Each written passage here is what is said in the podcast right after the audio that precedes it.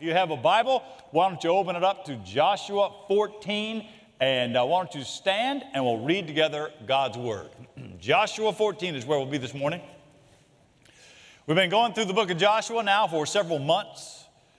We've seen all that God has done using a man named Joshua leading God's people over the Jordan River into the promised land, Jericho, and then cities after that started to fall. Now we've gotten to the point where most of the land has been conquered, most of it. Joshua 14 starts the allotment, that is, the giving to the tribes of God's people, giving the land to them.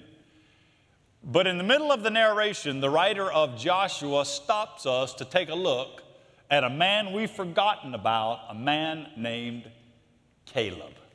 We pick up the story in Joshua 14, starting in verse 6. We'll read down to verse 15. Grass withers and the flowers fade, but the word of our God stands forever. Let's begin right here verse 6. then the people of Judah came to Joshua at Gilgal. And Caleb the son of Jephunneh the Kenizzite said to him, You know what the Lord said to Moses, the man of God, in Kadesh Barnea concerning you and me. I was 40 years old when Moses, the servant of the Lord, sent me from Kadesh Barnea to spy out the land. And I brought him word again as it was in my heart.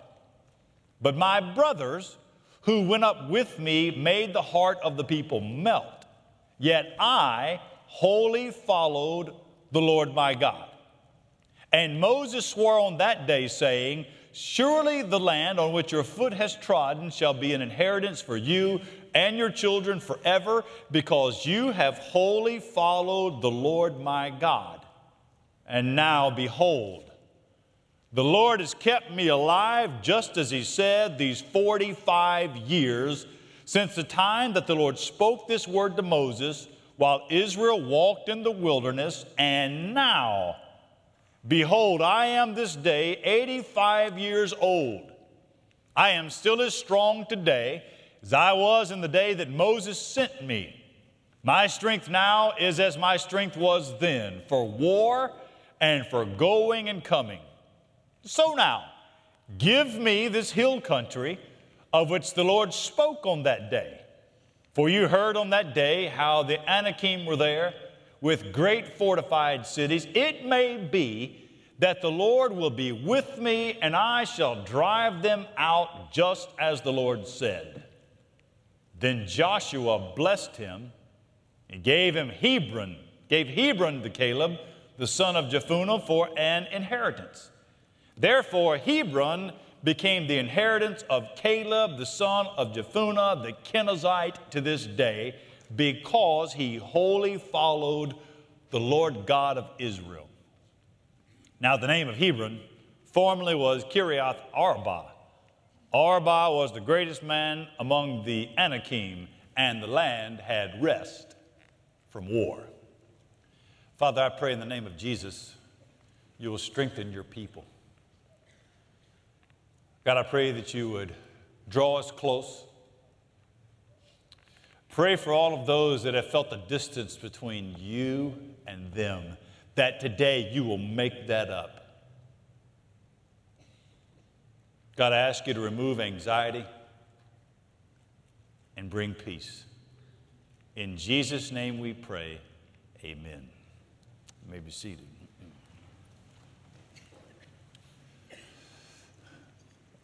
Almost everybody heard, almost everybody has heard of Moses. I mean, you don't even have to go to church to have heard about Moses. If you're over 60 years old, you know Charlton Heston was Moses in the Ten Commandments. You don't even have to be a believer to know something about Moses, the, the great liberator of his faith, of his people, the man that stood at the Red Sea and it opened up and the Israelites walked on dry ground. Moses, the man who went up on Mount Sinai and got the Ten Commandments. We still have the Ten Commandments with us. Everybody knows about Moses. Moses, who was in the presence of God to the degree that he was so close to the glory of God that his face glowed. So disturbing to his friends that they asked him to put a veil on his face. And what kind of friends tell you to cover your face? Moses. Moses, who was responsible for the first five books of the Bible, the Torah, we know about Moses. By anybody's account, Moses is a great man. Standing in the shadow of Moses is a man named Joshua. All of those years, as Moses provided leadership and was close to God, Joshua stood in the shadow, and Joshua was called the servant of Moses. Moses dies, and Joshua becomes a great leader in his own account. Joshua, this wonderful soldier with terrific capacity, leading God's people into the promised land, a, a tremendous warrior and leader. Great man of God. By anybody's account, Joshua was a great man. If Joshua stood in the if Joshua stood in the shadow of Moses, we've come up on a story of a man that's standing in the shadow of Joshua. A man that had the same level of courage, had the same level of commitment, was stood there with Joshua. And for 45 years, think of it now, Caleb, for 45 years, Caleb has been behind the scenes. And now in chapter 14, the narrator, the, the writer of Joshua, in the midst of talking about the allotment of the land, he stopped and brought a spotlight down on this man, Caleb. Caleb is best known, if you know anything about Caleb, Caleb is best known for uh, chapter 14, verse 10 and 11 and 12. That's when, um, that's when Caleb says, I'm 85 years old today and still as strong as I, won, as I was when I was 40. Now, we love that. I want to know what, what was Caleb taking? Some sort of Mega Man or Centrum Silver. What's he taking? Gorilla hormone. What is he taking to making him so strong? Caleb, we, we know him when he says, I'm 85 years old today. I'm just as strong as I was when I was 40. Give me this mountain. And certainly that's admirable and certainly that's inspirational. But there's got to be more to it than that. I want to know what's behind a man like that. What makes a person talk like that?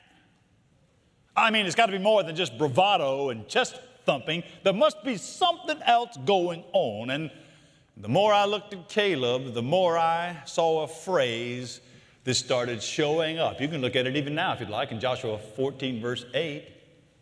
There it is. He wholly followed the Lord his God. Verse 9, he wholly followed the Lord his God. Verse 14, he wholly followed the Lord his God. Numbers 13, he wholly followed the Lord his God. Numbers 34, he wholly followed the Lord his God. Deuteronomy 1, do you know that three times in this passage and five times in the Bible, it is said of Caleb, he wholly followed, yours might say, he fully followed the Lord his God. Don't you? Don't you want to be a person that wholly follows the Lord? That regardless of whatever else might be said about you, it can be said of you that you wholly followed the Lord? I mean, let's be honest, the church doesn't need any more halfway Christians with part time faith living medio- mediocre lives. It don't need that anymore. It's a good thing to watch cultural Christianity die. It's a good thing because it's so hard to tell the difference between cultural Christianity and those that are convictionally Christian. And We, are seeing it die a slow death. I think COVID probably will take it right over the edge. And more and more, God is calling the people of His church to live a life that wholly follow Him. I, I think this passage, honestly, I think this passage goes a long way of showing us how, how a full-time God calls for full-time faith.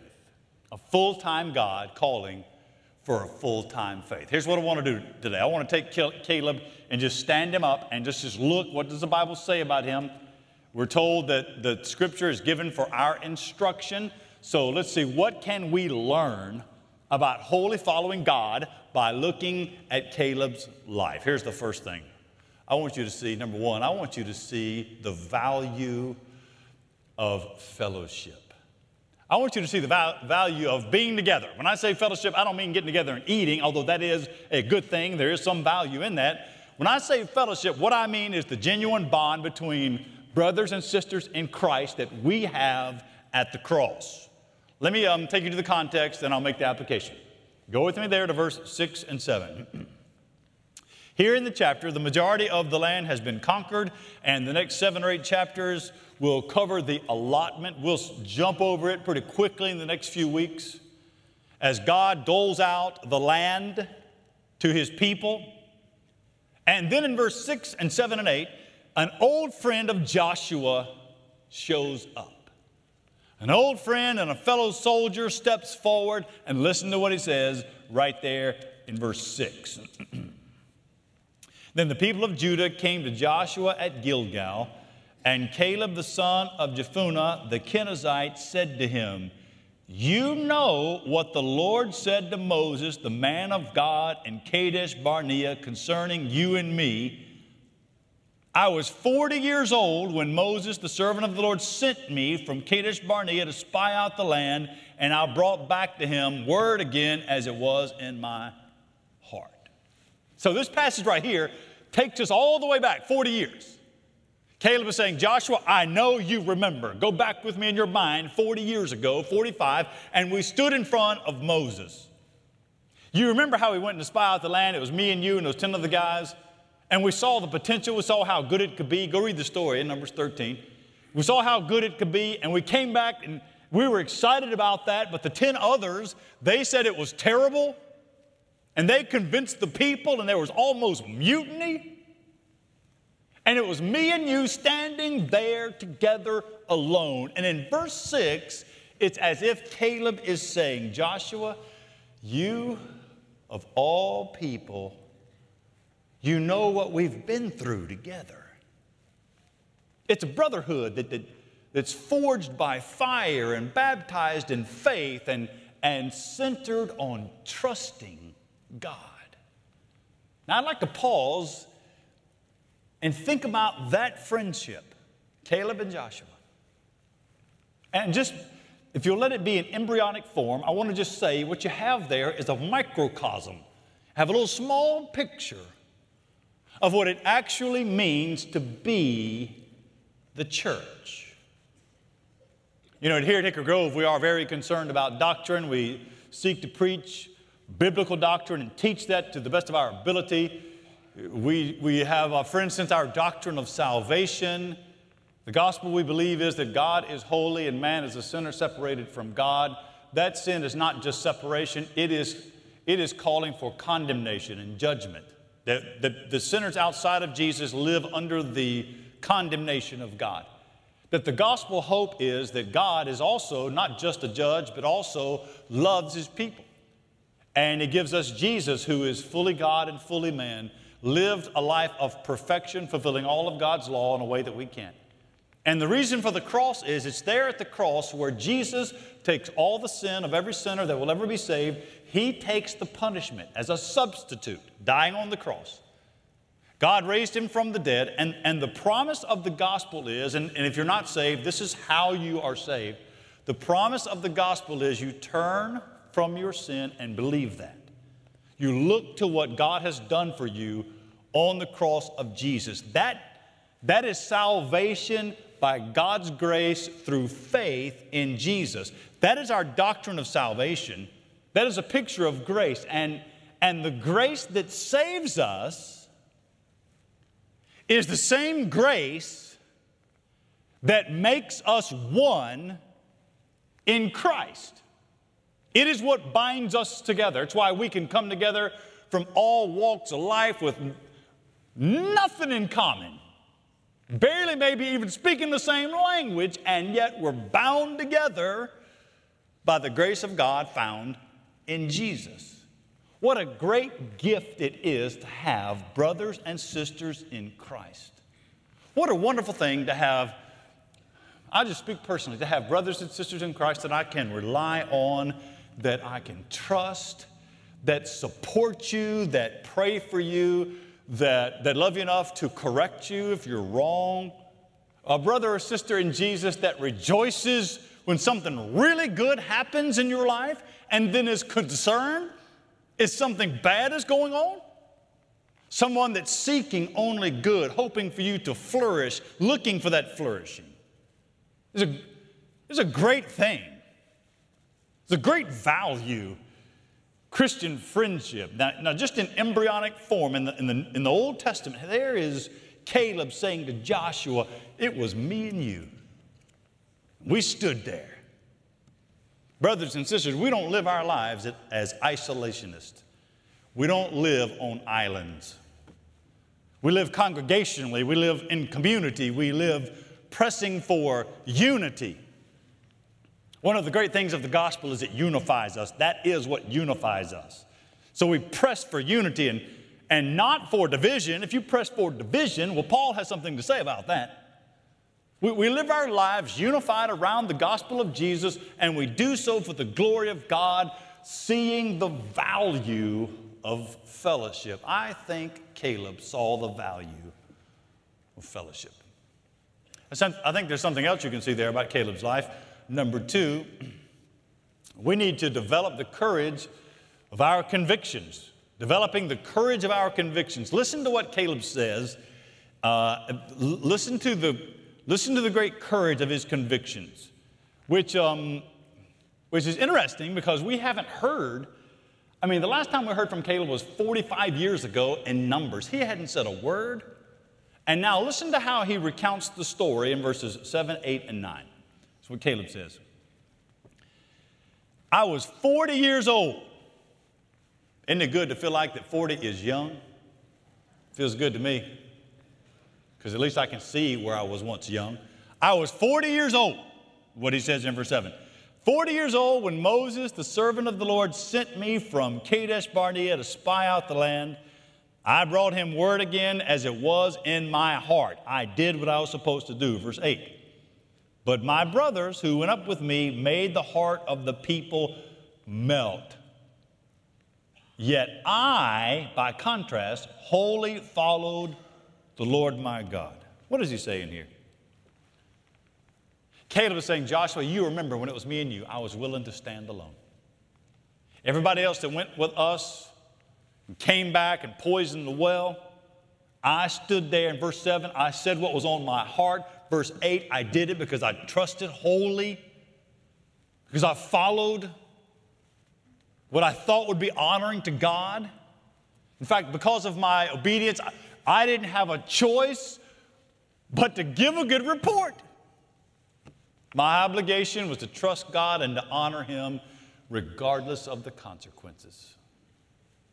If, if you remember the story in verses uh, in Numbers 13 and 14, Caleb and Joshua, they were the only two that gave a good report when they came back from the promised land.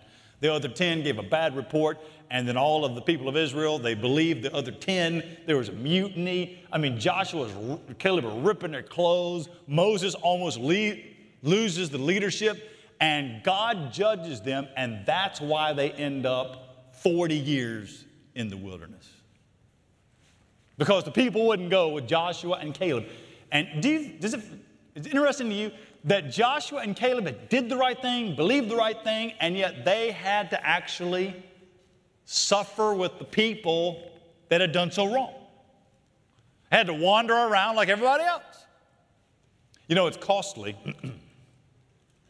Some of you are feeling this today. It's costly to be a convictional Christian. Used to not be so costly in the 70s and 80s. Uh, for a while in the United States, you had a little bit of the had this swing, the moral majority, and they had the religious right, or then you had the silent majority, and there was, there was some benefit. There was some social benefit to actually being a Christian and living as a Christian. You, you were maybe held with some respect. That, that day is gone. More and more, we'll feel it as Christians. Especially, let's just, um, I'll just pick something out of the headlines. Let's take, for instance, the world of gender politics. As biblical Christians, convictional Christians, we believe that God, according to Genesis, God created us in His image. He created man in His image and woman in His image. He created us in His image as man and woman, and man and woman are good that the goodness of God is actually displayed in the womanhood and in manhood. That God has created us heterosexuals. That the flourishing of God's good creation is, is shown through manhood and womanhood. That as God's creation, as a man or a woman, as a Christian, we believe that's how God created us and that honestly doesn't sound like a really radical thing to say. But if you believe that, you're standing almost alone. And, and more and more, it's just going to take, it's just going to take convictional, biblical courage to humbly but boldly stand there. Now, I'm not asking you just to strength, I'm not asking you just to grit your teeth or endure. I think strength is put into us. I think there's several ways God puts strength into us. I think one of the ways we're doing it right now. One of the ways that God strengthens our souls is when we gather together and worship. When we pray together, when we lift up the name of Jesus, when we sing songs and hymns uh, and psalms, and we praise God together, when we open the Bible and hear the Word of God read and then taught, I think God strengthens us in worship. I think God strengthens us when we have good accountability. It's why we do more than just gather here. It's why we press further to make sure we are in one another's lives so that we can pray together, care for one another, correct each other, disciple one another. I think the Bible teaches that uh, iron sharpens iron, so one man or one woman sharpens another. I think that what's going to make you strong is more and more Bible intake. I'm going to talk about that in a moment. How you're going to grow strong and courageous and be able to stand there is having the Word of God inside of you. I think when you are obeying what God is calling you to do, it's, there is a confidence building factor to you being obedient. I, I, think that, I think when you spend more time on your own sin instead of everybody else's, you understand the grace of God. It strengthens your heart to, to flourish in forgiveness, to go to the cross of Jesus, to, to, to heighten your view of God's grace. And what we see in Caleb here is the value of, of fellowship and also the courage of conviction. I'll give you a third thing and I'll make it quick. Number three. You need to anchor. You need to anchor yourself in the Word. Go back with me to verse 6 and uh, look again at what Caleb says. Look what he says. He bases his petition. So he's asking Joshua for the mountain. Give me this mountain. But look what he bases it on in verse 6. Then the people of Judah came to Joshua at Gilgal, and Caleb, the son of Jephunneh, the Kenizzite, said to him, You know what the Lord said. Okay, just run your finger down the page. Verse 6. You know what the Lord said to Moses. Verse 10. The Lord kept me alive just as he said. Verse 10. Since that time, the Lord spoke the word to Moses. Come down to verse 12. Two times Caleb says, The Lord promised, the Lord promised. You know what here? Five times Caleb hammers the point God said. Here, here is a dependence on God's word. I, I don't want to stay here long except to say that the number one thing, the number one factor in your own personal growth and strength as a Christian will be your knowledge of and dependence on God's Word. The number one resource for your soul, the number one healing for your heart, the number one strengthening for your faith, the number one equipping for your life, the number one thing that is going to make you convicted of your own sin is the Bible and a steady intake of the Bible. And I'll just ask the question what changes? What changes do you need to make to anchor your life in the Bible? And if you actually do believe the Bible and love it, why would you not spend more time having God speak to your soul through the Bible? We need a, a, an intake of the Bible. But let me show you something else here about Caleb. You'll notice about him. He teaches us that we ought to be grateful. We ought to be grateful for God's provision. Notice what it says in verse 10. It doesn't take credit. Join me there in verse 10 and listen to Caleb's speech and how he gives all the credit to God. See it in verse 10? and now, behold, it is the Lord. Wasn't because I was taking vitamins and working out. It is the Lord that kept me alive. Just like he said, 45 years. Here is God's, here is Caleb saying, It is God. This is gratefulness. This is a heart of, of thankfulness. You know, if you develop a heart of thankfulness, you know what it's going to do for you? I'll give you a couple of things. If you can start being thankful to God, it's going to make you more and more humble because you realize that He is the source of all good things in your life. And you realize that you've been given nothing except that which God gave you. It makes you humble. If you become thankful, it makes you, um, it gives you a different perspective. You understand that God is God and you are not. It puts you in perspective that He is the great he is the great sovereign Lord that gives. If you're thankful, it's going to change. When you become a thankful person, it will change your attitude. Let's be honest, some people could use an attitude adjustment. A good way to adjust it is becoming thankful. You start thanking God for all He's done in your life. If you thank God, you know what it's going to do? It's going to remove bitterness from your life. Bitterness comes when you think about why didn't you get that? If you start thanking God for all the things He's given you, you start realizing there's so many ways God has blessed me. If you will thank God, it develops a reliance in your heart on the goodness and the sovereignty of God. If you thank God, it fights pride. Proud people don't get thankful. If you're thankful, you're saying to God, It is you who are in control and the giver of all good gifts. If you're thankful, it's going to push you.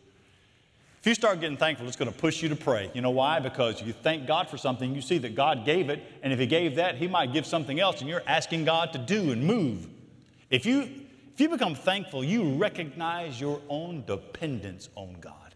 If you are thankful, the more thankful you are, it elevates our doctrine of grace. What a wonderful I mean, ours is a religion of grace and not works. Works follow grace. Grace pushes works. And grace is how we are saved through faith in Jesus. If you're thankful, it elevates. If you're thankful, it glorifies God. What if, it's worth that. Thank the Lord for that.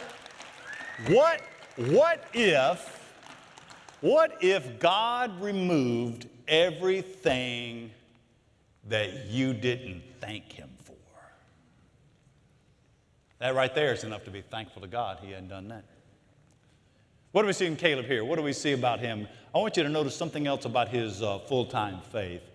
Look with me in verse 10 and see that you and I need to grow deep. We need to grow deep in patience. I mean, isn't this the hardest thing to develop? Maybe the hardest thing to develop, and I think probably the most impressive attribute of Caleb is his patience. Look at it with me in verse 10. Now, behold, the Lord, Caleb says, the Lord has kept me alive just as he said these 45 years since the time that the Lord spoke this word to Moses while Israel walked in the wilderness. And now, behold, I am 85 years old today. 45 years. Caleb waited on God's promise. Moses died. Every person, every one of the original people that came out of Egypt are they're all dead.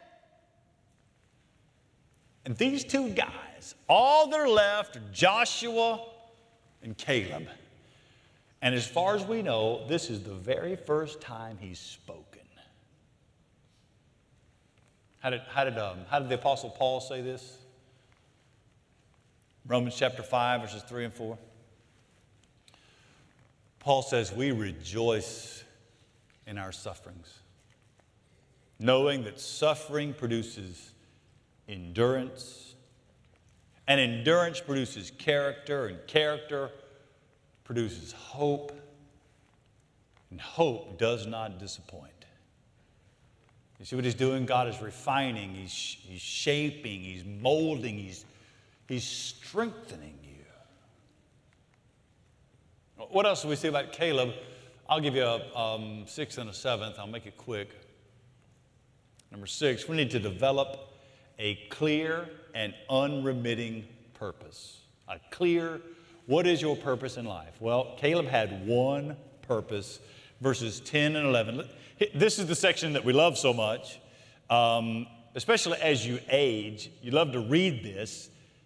As you age, you'll love it more. I'm, I'm 85 and used to be 40. That's when I was strong. But at the core of this is not health and vigor. At the core of this is an unremitting desire to honor God with what He's promised me. This is what He says, verse 10 and 11. The Lord has kept me alive, just as He said, these 45 years since the time the Lord spoke His word to Moses while Israel walked in the wilderness. And behold, I am this day 85 years old. I am still as strong today as I was in the day that Moses sent me. My strength now is as my strength was then for war and for going and coming. So now give me, and we like to translate it, give me this mountain, but a better translation, Give me this hill country of which the Lord spoke on that day. For you heard on that day how the Anakim were there, the great fortified cities, and it might be that God will be with me. What is he saying here? This is not about health and vigor. This is a desire to fulfill what God has given me to do. This is a desire, some of you have this desire, to honor God with all the years that you have remaining on earth. To live your life in a way that adorns the gospel. To live your life that, that flourishes in worship. To live your life to build the church, to fulfill the mission. To love your family to the glory of God. To, to rejoice to rejoice in the truth, to hunger for Christ, to lift high the name of Jesus. I think of this every time I see a man in 70s and 80s who is still seeking and humbly honoring the Lord, building the church. And one last thing you find there, that is Caleb joyfully trusting the Lord. I touched on it in, in verse 11 and 12. There in verse 12, Caleb says, Give me this hill country of which the Lord spoke on that day, for you heard how on that day the Anakim were there and the great fortified cities, and it may be. Look, do you feel the hopefulness? It may be that the Lord will be with me and I'll drive them out just like the Lord said.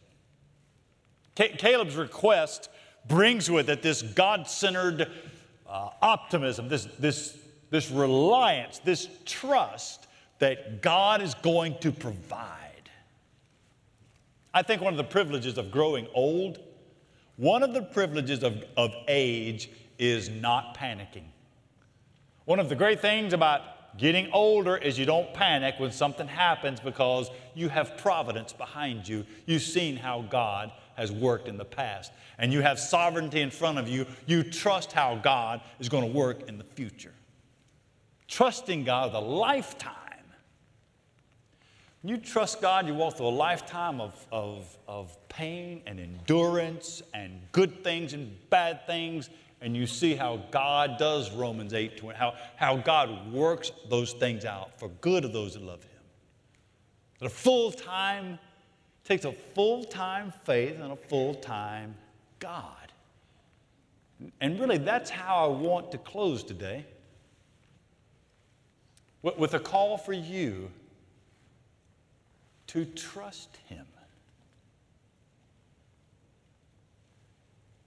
So, as we bring it to a close, I'm going to ask you just to pray with me for a moment, just where you are, your heads bowed. Join me. I want you to trust Him. Have you trusted God by putting your faith in Jesus? You can't know God unless you've come to trust Him by believing Jesus. This morning, I'm asking you to trust Him, to trust God by believing in Jesus. For those of you that are already Christians, I'd like to just speak to you here at Hickory Grove. Would you start now trusting Him with the child? Do you trust Him with your son or daughter? Or will you trust Him even though you can't naturally have children? Or will you trust Him as you deal with aging parents and how to best honor them? One of the most difficult things to do. Will you trust Him in this job or in your marriage? You look over, will you trust Him in the future? Will you trust Him for the future? Or maybe yours is suffering. Will you trust Him in your suffering? When we sing this morning, I'm just going to invite you if you'd like to come and have someone pray with you, or if you just want somebody to pray for you, you just come forward here. Our pastors are here. Would love just to pray for you or with you, or talk to you about trusting God through faith in Jesus. When we, when we sing this morning, we'll invite you to come forward. Father, thank you for your word that is good, for your grace that saves, for your spirit that moves. And I pray you give us trust even now. In Jesus' name, amen.